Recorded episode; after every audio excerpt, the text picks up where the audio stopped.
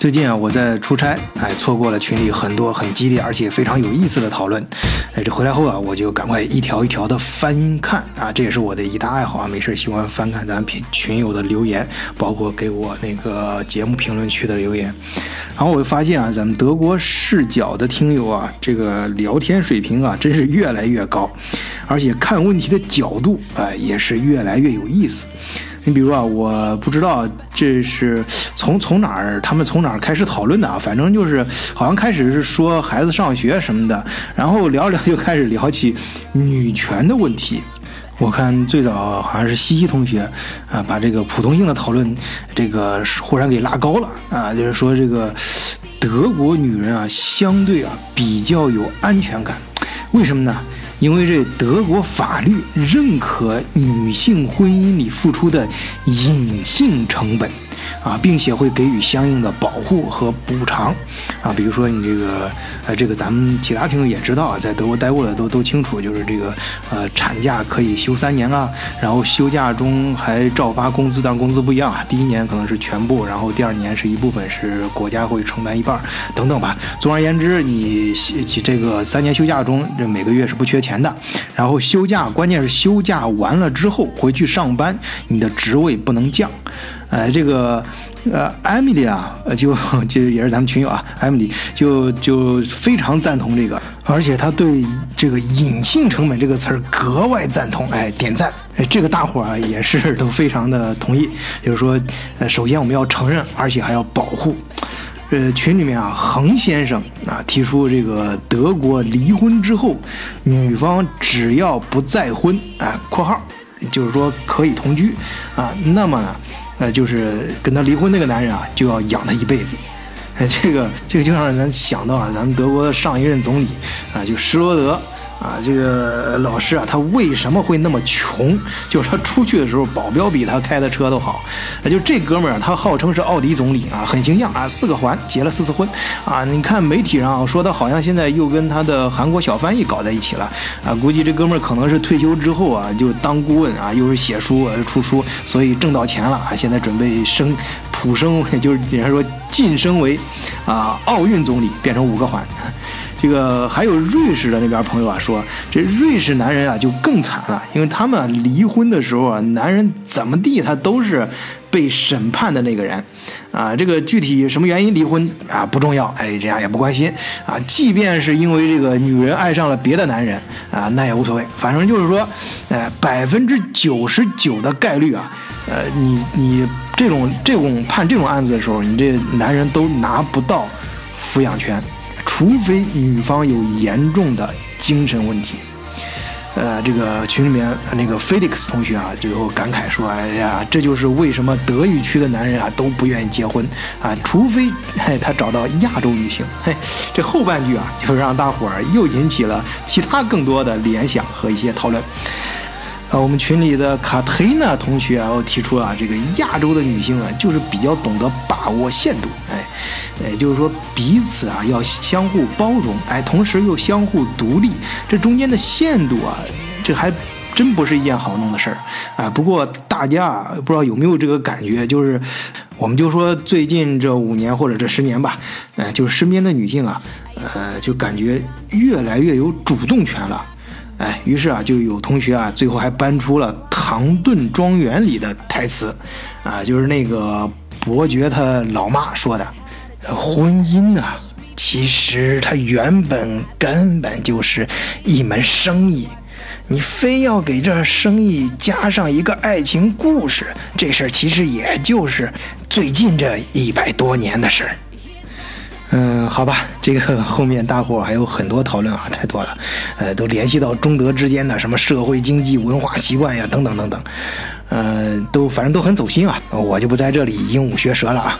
啊，当然，同时也欢迎更多的听友啊加入我们德国视角的群，啊，入群你就可以加小助手木二零零幺四十二，啊，木就是那个月亮的英文拼写啊，很科幻的一个词儿，后面还有一个二零零幺啊，这也是科幻电影上的一个里程碑的一部电影啊，然后四十二，大家科幻迷都知道什么意思啊，那是宇宙的终极答案，哎，好，欢迎你，呃，加这个木二零零幺四十二，然后会有小助手拉你入群。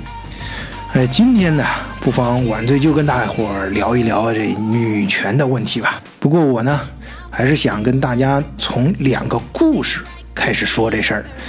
这故事啊，它都有个背景。那么今天我们选的背景呢，就是，也是我在群里面早就答应大伙儿要聊的一个欧洲名城啊，就是布达佩斯。哎，有人说啊，这布达佩斯就是多瑙河畔的小巴黎啊。其实我觉得，布达佩斯以它的颜值和文化底蕴啊，完全没有必要借助任何其他城市的名字。这座城市啊，它本身就是世界文化遗产，各种风格的古建筑啊，你像罗马、什么哥特、文艺复兴时期的、巴洛克时期的等等。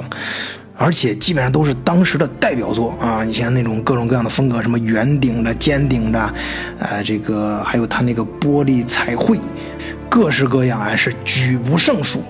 咱们很多人应该都知道啊，说布达佩斯是由布达和佩斯这两个地方构成的，其实是由三个地方，啊，而且呢，地理上也很容易区分，就是以多瑙河作为地标，哎，多瑙河右岸啊就是西岸啊，就是布达和古布达，还有左岸，也就是东岸的佩斯。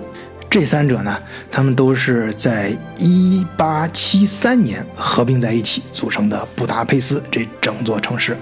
这样啊，你就可以想象一下，如果从高空往下俯瞰的话，整个布达佩斯，哎，这美丽的多瑙河正好穿城而过，一边是山坡上的布达古城，另外一边是横躺在平原上的佩斯。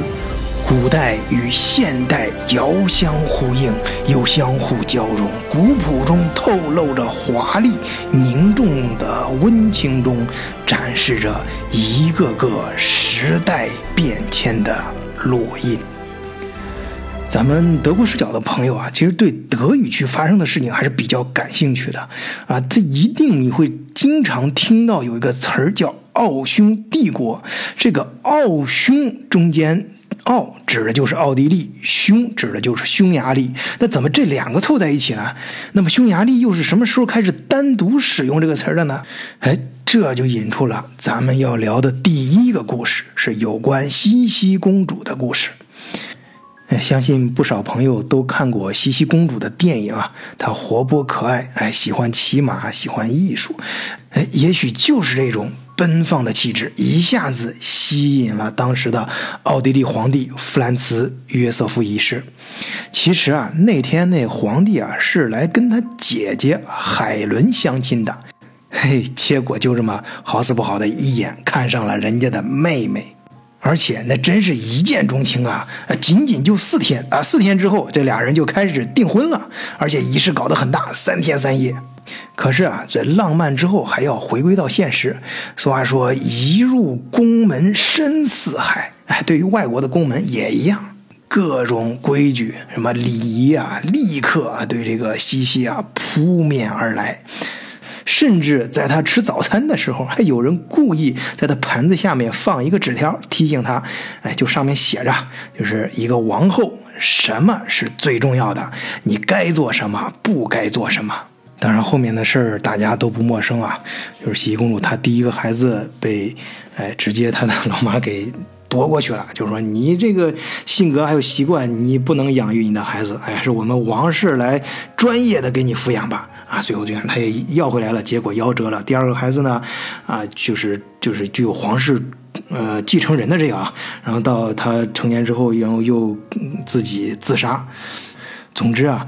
就是在茜茜公主她所要，啊，我们用一个不恰当词儿吧，所要扮演的三个角色，就是妻子、母亲和皇后，这三个角色都扮演的非常的痛苦，而且呢，就是她也也也可以说是为什么她非常出名，就是被大家称道的啊，就是对于这三个角色扮演，她非常的反传统。啊，有人说她是一个典型的女权主义者，就比如说吧，到后面啊，她呃，就是特别是当她的儿子自杀之后呢，她就开始就就可能更多的注意力放到自己身上了，啊，就就开始非常注重打扮自己，每天健身，然后练习舞蹈啊，甚至击剑，然后还为了保持自己的皮肤啊非常弹性非常好，就用坚持用凉水洗澡啊。当然还有什么高昂的这种护理护肤的办法，然后每每天用几个小时去洗头。为了保持身材，他甚至被人怀疑成有厌食症。当然，他所把自己打扮的这么好，不是说按照，呃，一个王室的那种规矩去参加应该王室规定参加的一些事儿，而而恰恰相反，他把自己当就是我觉得我自己很漂亮，我想这样，然后去做他自己觉得他应该做的事儿。哎，咱们中国有句俗话说：“女人为悦己者容。”哎，悦就是让自己高兴的那个人。哎，这西西公主啊，后半段这段她的后半个人生啊，就有很多传说。不过有一个肯定她在布达佩斯。待了整整十年，但是其他时候他也很很经常的去那个地方啊，他很喜欢布达佩斯这个地方，布达佩斯的人呢也非常爱戴他。我想这里对西西公主的悦己者来说应该有很多人，呃，但是咱们老百姓嘛都喜欢传说，喜欢把一个抽象的东西具体化，这里面呢最多的就是聚集到一个布达佩斯的男人头上，这个人叫。安德拉西伯爵，他是匈牙利的民族英雄啊，曾经是带头反抗奥地利的统治。哎，这哥们儿也是长得比较帅啊，比较风流，哎，非常符合大家关于欧洲这边骑士传说对，呃，这些英雄的一个想象啊。他也有一个非常呃贴切的外号，叫英俊的绞刑犯。但是你注意啊。他是反抗奥地利统治，好像表面上是站在这个哈布斯王朝的对立面，也就是西西公主作为王后的那个皇室的对立面。但是他本质上和西西公主，你可以想象，他们是同一类人，都是反叛者，向往自由，所以他们彼此欣赏，有相互吸引，可能他们自己都没感觉出来。实际上，在历史上，这两个人也是有交集啊。大家在《西西公主》电影里面应该也能看到这一幕啊。当然，上面电影上是说，呃，这个这个伯爵呢，当时是呃向那个西西公主啊吐露了心声示爱啊，但是 最后被人家拒绝了。但是在布达佩斯流传的传说可不是这样啊。呃，最近不是不是最近啊，前前两年不是有个词儿非常火吗？叫口述历史。有时候啊，这民间的传说可能反而。更值得人们相信，他就根据我刚才给你那个分析啊，就是这两个人啊，其实他们是同一种人，相互吸引的。哎，就实际上啊，说这布达佩斯布达佩斯的这个安德拉西伯爵和这西西公主，他们两个是有一段恋情的，甚至有人说西西公主还给他生了一个女儿呢。哎，当然这事儿啊无从考证，我们也没必要较这个真儿。但是有些事情是历史上留下真凭实据的，就是在一八六七年，在西西公主的斡旋下。安德拉西伯爵和弗里茨约瑟夫一世，哎，这两个人呢，这两个仇家坐在一起，哎，咱们有事儿好商量，别打仗了，坐下来谈谈。呃，最后的结果呢，就是说，在这个西西公主的这个双方面的各种手段的撮合下，哎，匈牙利接受了奥地利皇帝。担任国王一职，注意啊，只是担任国王一职。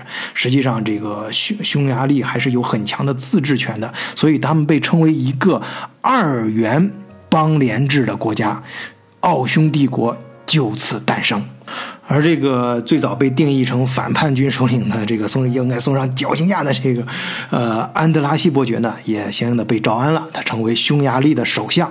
就是在六月八日这天，他亲手把。一顶王冠戴在了西西的头上，最终匈牙利人选择了西西，他也从此名正言顺的成为了匈牙利的王后。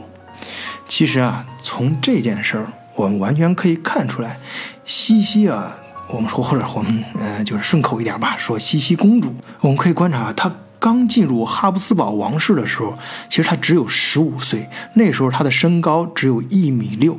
从后来他的身高一米七二来看，那个时候他刚进人家王室的时候啊，他那时候还没发育成熟呢。哎，到后来他经历了各种各样的人事纷争和这个命运的各种磨难，哎，最终。在他身体成熟的过程中，他的心智其实也在逐渐的觉醒。尤其是作为一个女人，她不仅仅是追求作为一个女人的美丽，更重要的是，她还追求作为一个人的自我价值的一个体现。而大家后来对她的爱戴，其实恰恰是因为看到她作为一个女人，作为一个皇后。展示了他真正的魅力。后来啊，这个西西啊在瑞士遇刺身亡。再后来呢，就是他侄子奥匈帝国的继承人斐迪南啊，在萨拉热窝遇刺，由此引发了第一次世界大战。这些故事相信大家都了解。那匈牙利呢，也就是从那个时候脱离了奥匈帝国，成为了我们现在看到的一个独立的国家。其实这说起来啊，这也挺奇怪的，就有很多像这样有争议的女人，活着的时候是备受指责，可是当她死了，尤其是 当她意外死亡的时候，哎哎，反而舆论开始偏向她，哎，开始吹捧了，哎，可能用吹捧这个词儿不太合适啊。总之你知道是这个意思啊。你像那个茜茜公主，还有我们那个大家都知道的戴安娜王妃。相信大家对那两年铺天盖地的报道仍然记忆犹新吧？哎，我们还是回来先看《茜茜公主》啊。我们在电影上看过《茜茜公主三部曲》啊，那电影当时非常轰动啊，也就是战后五几年拍的啊。我在前面有一期节目专门讲过啊。当然，呃，也有不少民众对他们的赞美和对他们的呃这种评价是非常走心的。啊真的去体会他们当时内心遭受的那种折磨和那种成长的经历，不仅是可以通过文学作品啊，通过刚才说的这个电影，还可以通过音乐。我们知道，在布达佩斯啊，流传着一首充满了神秘感的音乐，就是叫《忧郁的星期天》。哎，我觉得这首曲子里面表达的那种情感啊。跟这茜茜公主遭受的这个心理上的折磨，哎，可能有相同之处。咱们说到这首诡异的曲子啊，估计不少听众都有所耳闻。有人说呀，是撒旦写的，哎，就是听了想让人自杀。哎，这事儿啊，其实还是真的。就这首曲子啊，在历史上还真是出现过，它就是诞生于一九三三年的布达佩斯。当年啊，其实就很流行，尤其是在匈牙利和德国的柏林，可以说啊，当时是风靡一时。据说有一位售货员在誊抄《忧郁的星期天》这个歌谱后上吊自杀了，还有在罗马。有一名骑着自行车的报童在街上听到一个乞丐在哼唱的《忧郁的星期天》这调子的时候，他居然立刻停下来，把身上所有的钱交给了乞丐，然后步行到附近的一条河边，投河自尽。在比利时，一名匈牙利青年在酒吧里听着一个乐队演奏《忧郁的星期天》。当管弦乐队把这首歌演奏完毕之后，他突然歇斯底里地叫喊起来，并取出自己的手枪引弹自尽。在多瑙河，又有许多人手持着《忧郁的星期天》这个乐谱或者歌词投河自尽，其中年纪最小的仅仅只有十四岁。甚至在纽约，一名女打字员因为好奇借了一张《忧郁的星期天》的唱片回家自己听，结果第二天，人们发现她在公寓中因煤气中毒而死。她在遗书中这样写道：“我无法忍受这首曲子的旋律，我现在只好告别人世。忧郁的星期天。”就是我的藏歌。哎，也许啊，现实太残酷了，咱们不妨啊，还是来讲一部电影。哎，这电影啊，就是德国跟匈牙利联合拍制的《布达佩斯之恋》。这故事啊，是开始于一家布达佩斯的饭店，饭店老板呢叫拉斯洛·萨博，哎，我们就称他萨老板吧。就有一个迷人的女服务员，叫伊罗娜，我们叫她娜娜吧。娜娜有多迷人呢？就是用萨老板的话来说，就是饭店里这客人呐，大多数都是为了欣赏娜娜而来的，以至于都忘记了他这饭菜有多好吃了。在这些仰慕者中啊，也包括饭店的钢琴师。此时啊，娜娜是萨老板的情人，娜娜也倾心于萨老板的智慧和能力。在娜娜生日这天，哎，这好戏就上演了。首先呢，是一个天天在此用餐的德国毛头小伙子，精明的萨老板呀，早就注意到他了，天天来这儿，而且最喜欢点一道牛肉卷的菜。今天啊，这娜娜就一如既往的趁热把菜给他端上去，可是他并没有。特别注意这道菜，而是迫不及待的给娜娜介绍自己的徕卡照相机。哎，他想用这个德国人这最先进的高科技产品来吸引姑娘。可是娜娜不吃这一套，她故作不知道。而且这个德国哥们儿啊，跟他的这个最先进的徕卡相机很快就被晾到一边去了。为什么呢？因为这萨老板立刻端来了为娜娜庆生的红酒，而且还给她了一个生日礼物，那是一只非常昂贵的蓝宝石发簪。就在众人羡慕、嫉妒、恨中，嘿，他还送给了娜娜一个非常深情的 吻。此时啊，镜头又转向饭店里的钢琴师，哎，他也送了自己的生日礼物。可是他比较穷啊，他也没准备什么。不过人家会作曲呀，于是他就送给了娜娜一首专门为娜娜写的曲子。哎，这首曲子就是我们前面提到的《忧郁的星期天》。旋律响起的时候，让娜娜听得非常着迷。当然还有饭店里的其他人啊，各种祝福，还有各种对这个曲子的着迷，咱就不一一说了。最后呢，到快打烊的时候，这德国小伙子汉斯还是依依不舍。哎呀，你看，娜娜，其实今天也是我的生日啊，咱俩多有缘呐！这样吧，明天我就回柏林了，你跟我……这还没等他话说完呢。娜娜那边就不耐烦了，哎，那好，祝你回家的旅途愉快。娜娜心想，好不容易把这哥们儿给打发跑了，不过呢，最后还是勉强同意他给自己用他介绍那个最先进的徕卡相机，哎，给自己照了一张相。可是这德国小伙子呀，哎，他还真是，还挺执着的，他还是不死心呢。他最后啊，追上人家娜娜，干脆直截了当的说：“你你嫁给我吧。”跟我回柏林吧！我为了你，我我我我要成为德国最大的贸易商。哎，我要把这个最精美的产品卖到世界各地，等等等等。就是大家可以想象，就是那种年轻人碰到自己心爱的女孩之后，那种对自己理想夸张的介绍和各种不切合实际的许诺。不过看着汉斯，哎，这小伙子很认真的样子，娜娜还是忍不住呵呵一笑。嘿，那意思啊，就是说别闹。你身后那俩哥们儿，我还没整明白呢。哎，大人谈情说爱，你这小屁孩跟着瞎掺和啥？哎，当然，娜娜嘴上没这么说，人家只是用类似的表情，非常委婉，但是坚定的拒绝了他。不过，这汉斯这小伙可真是动了真情了。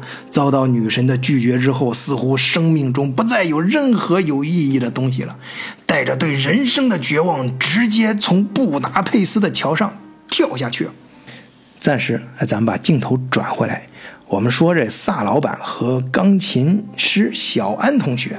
显然呢，萨老板是看出任娜娜和小安这两个人之间的那点小心思了，于是啊，他就举重若轻的对娜娜说：“你要是真喜欢他，你就去找他吧，你也是有自己选择权利的嘛，没事儿，我这儿都 OK。”结果人家娜娜真的去找小安了，这萨老板啊，当然不 OK 了。他失魂落魄地来到链子桥上，他也想跳下去。顺便插一嘴啊，这座桥可是有点说头的。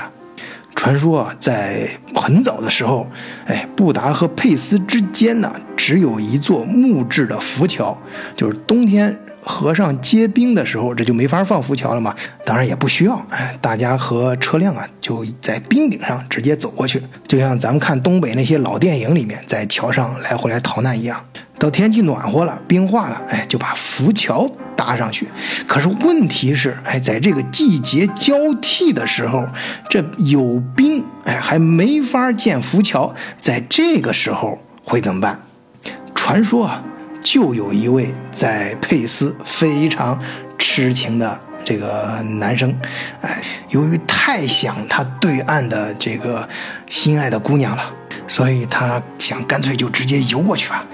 哎，这有点像那个科幻电影《逆世界》啊，就是那个我们的小帅哥吉姆跟那个大美女科尔斯滕哎演的那部科幻片儿。为了爱情跨越不同的世界，这是要付出代价的。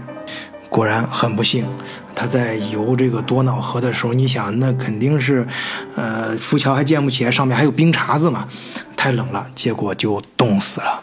但是架不住这故事感人呐，或者说有很多人都面临了。他这样的困难，于是呢，大伙儿就开始修桥，在一八三九年开工，一八四九年建成了这座三百八十米的链子桥。哎，它是一座链式的三孔铁桥，是当时世界上跨度最大的桥。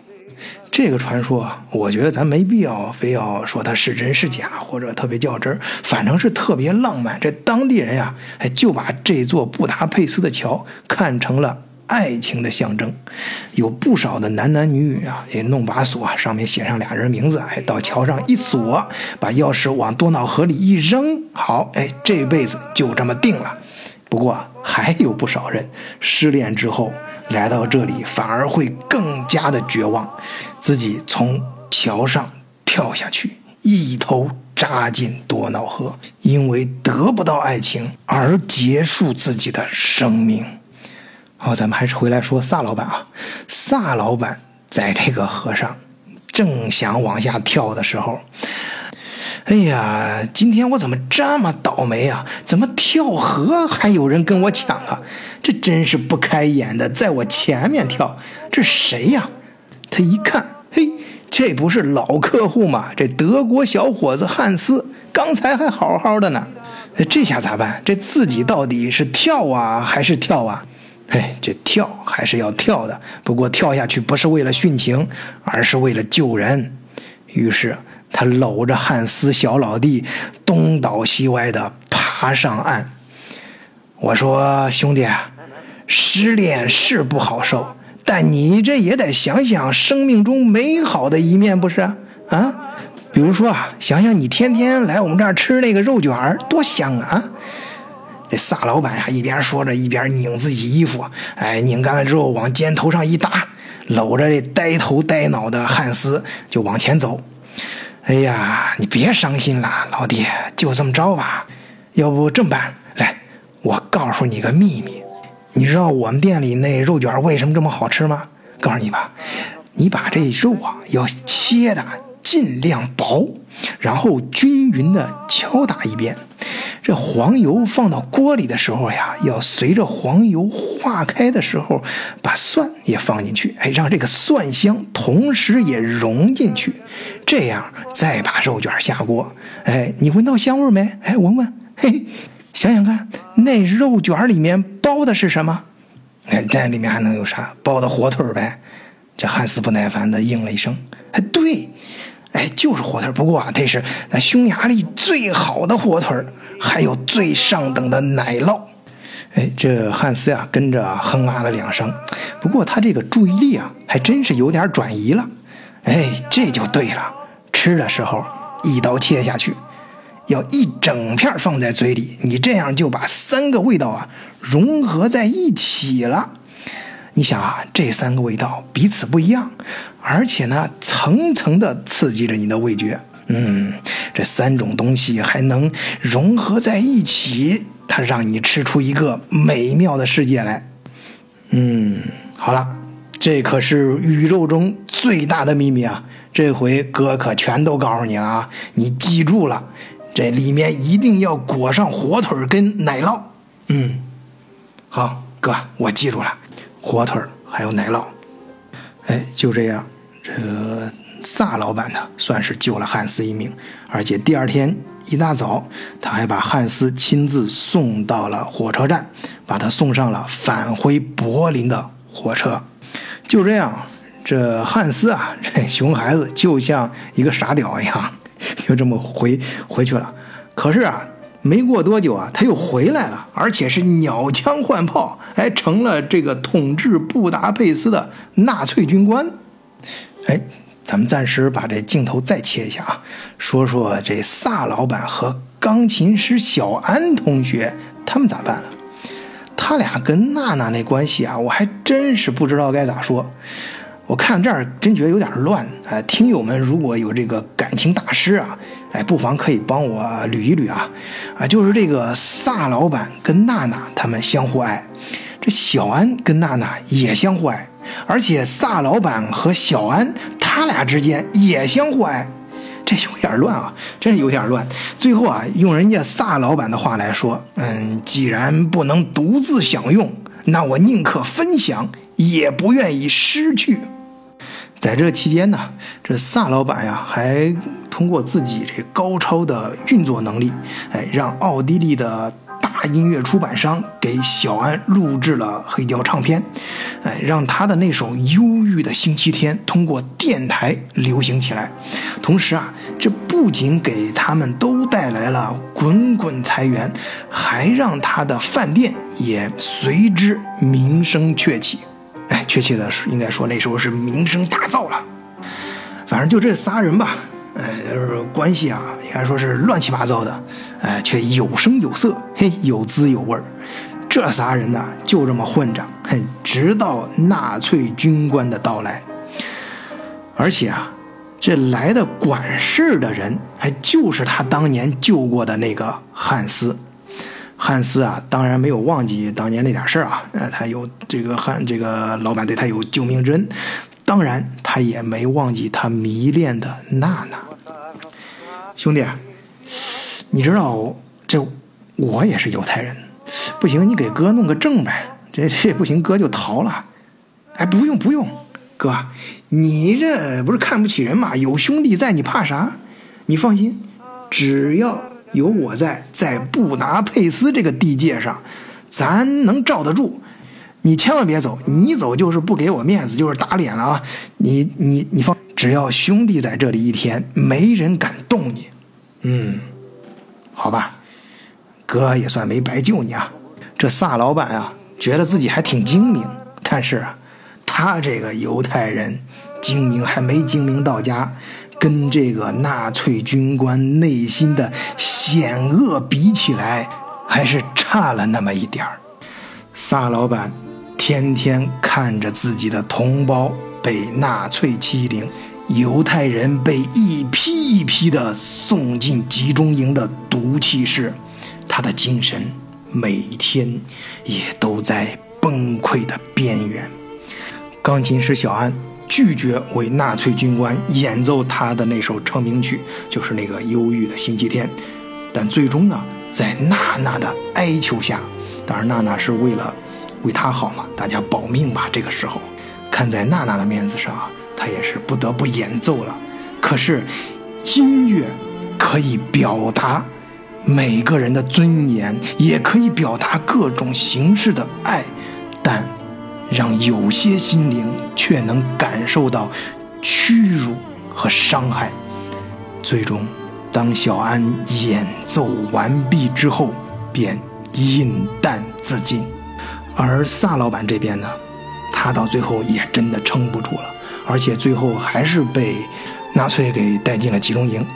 当在集中营门口，他看着汉斯老弟啊，这个加引号的老弟了啊，这时候可是从集中营门口带走了自己身边的同伴，而不是自己的时候，他冷冷一笑，全明白了。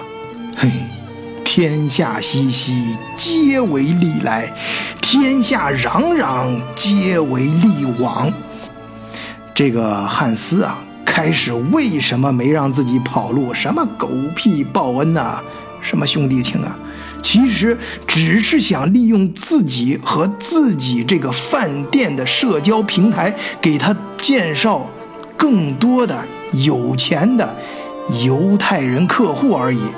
战后啊，可能由于是新闻舆论的需要啊，宣传着汉斯在布达佩斯的时候帮助了一千多个犹太人逃离集中营，但是却没说这每个人离开的时候那张通行证是从汉斯那里买来的，每个人的费用都不一样，这是按什么标准呢？就按照你的家产来定，换句话就是说要命可以。交上你全部的家当，嘿嘿，这就叫狠，把你骨髓里的钱都榨干，还得让你感谢我。汉斯呢，通过士兵的棺材，非常狡猾的把这些钱财运回了德国，除了给纳粹同党分赃，当然他自己也落了不少。战后啊，他真的就是开了贸易公司，这就是他的本钱呢。而且啊，他还在这个交易中收获了所谓的他对犹太人的恩典，可以说是骗取了犹太人的感恩心。他还把生意做得风生水起，搞得还挺大。然而，有时候啊，正义他会迟到，但永远不会缺席。钢琴师小安，饭店老板老萨。老画家、数学家、诗人等等，在布达佩斯饭店里曾经无忧无虑的人们，在纳粹的暴行中先后死去。他们用生命守护着娜娜这样的爱人，就像守护着布达佩斯心中的圣地。伟大的匈牙利，浓艳的鲜血，他们用生命。维护了自己的尊严，用灵魂守护着布达佩斯最后的美丽。娜娜在两位爱人的墓碑前发誓，要为他们报仇，为布达佩斯报仇。她生下了腹中的孩子，把小安和萨老板的名字连在一起，作为她的姓氏，继承了饭店，又在。战后并不平静的岁月里，苦心把饭店经营下去。终于，等到了已经是大集团老总的汉斯登门拜访，回味着当年的美味儿，一盘牛肉卷儿，散发着昔日布达佩斯那种特有的浓香，端上来了。汉斯还特地给演奏的琴师塞了点小费，哎，让乐手们演奏那首布达佩斯最美的曲子。嗯，就是这个味道，就是这个曲子，对，也就是这个时候。伴侣淡香，国恨家仇，一曲欢唱，花落人亡。娜娜悄悄地在汉斯的右卷里下毒，貌似轻巧的一个举动，终结了这份爱恨情仇。隔着饭店的门看着仇人的棺材逐渐离去。这次，他拿这棺材载回去的不再是布达佩斯的钱财，而是他自己的尸体和罪恶。最近几年呢，无论是影视作品还是媒体，女权问题常常啊被人提到。面对这种深刻的命题啊，像我这种小老百姓啊，当然永远都是一知半解。不过啊，在我心目中，总有一些女人会留下深刻的印象。她们随着岁月的流失，不仅没有消失，反而会变得。更加清晰，比如我们提到的这个茜茜公主的故事，还有那个布达佩斯之恋的娜娜，不仅是因为她们的美丽啊，更重要的是因为她们的真实，敢于在现实中承认他们自己真实的欲望，在世俗中做出极为有挑战性的大胆的选择。更重要的是，他们在打破世俗的时候，不是为了反叛而反叛，心中啊，你要看他是否装着别人，装着善念，他们又是为了什么，而最终打破了什么？